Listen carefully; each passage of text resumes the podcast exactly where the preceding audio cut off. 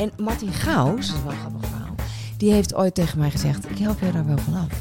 Nou, Dat komt helemaal goed. Dus ik was daar en toen eh, zei hij: eh, Wacht hier, draai je om. En als ik het zeg, draai je weer naar mij.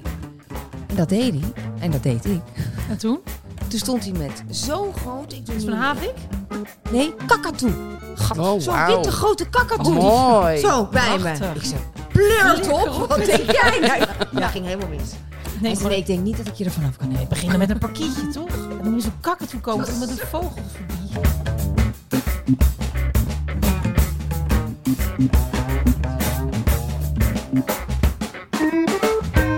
Ik ben Bridget, mega succesvolle aanster. Het leven lacht me toe.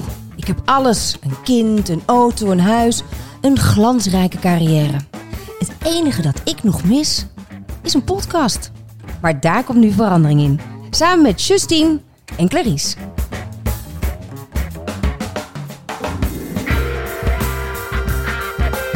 Wil je nou meer horen van Bridget and Friends? Luister dan eh, elke donderdag vanaf 2 uur. Alsof we gezellig met elkaar in de kroeg zitten.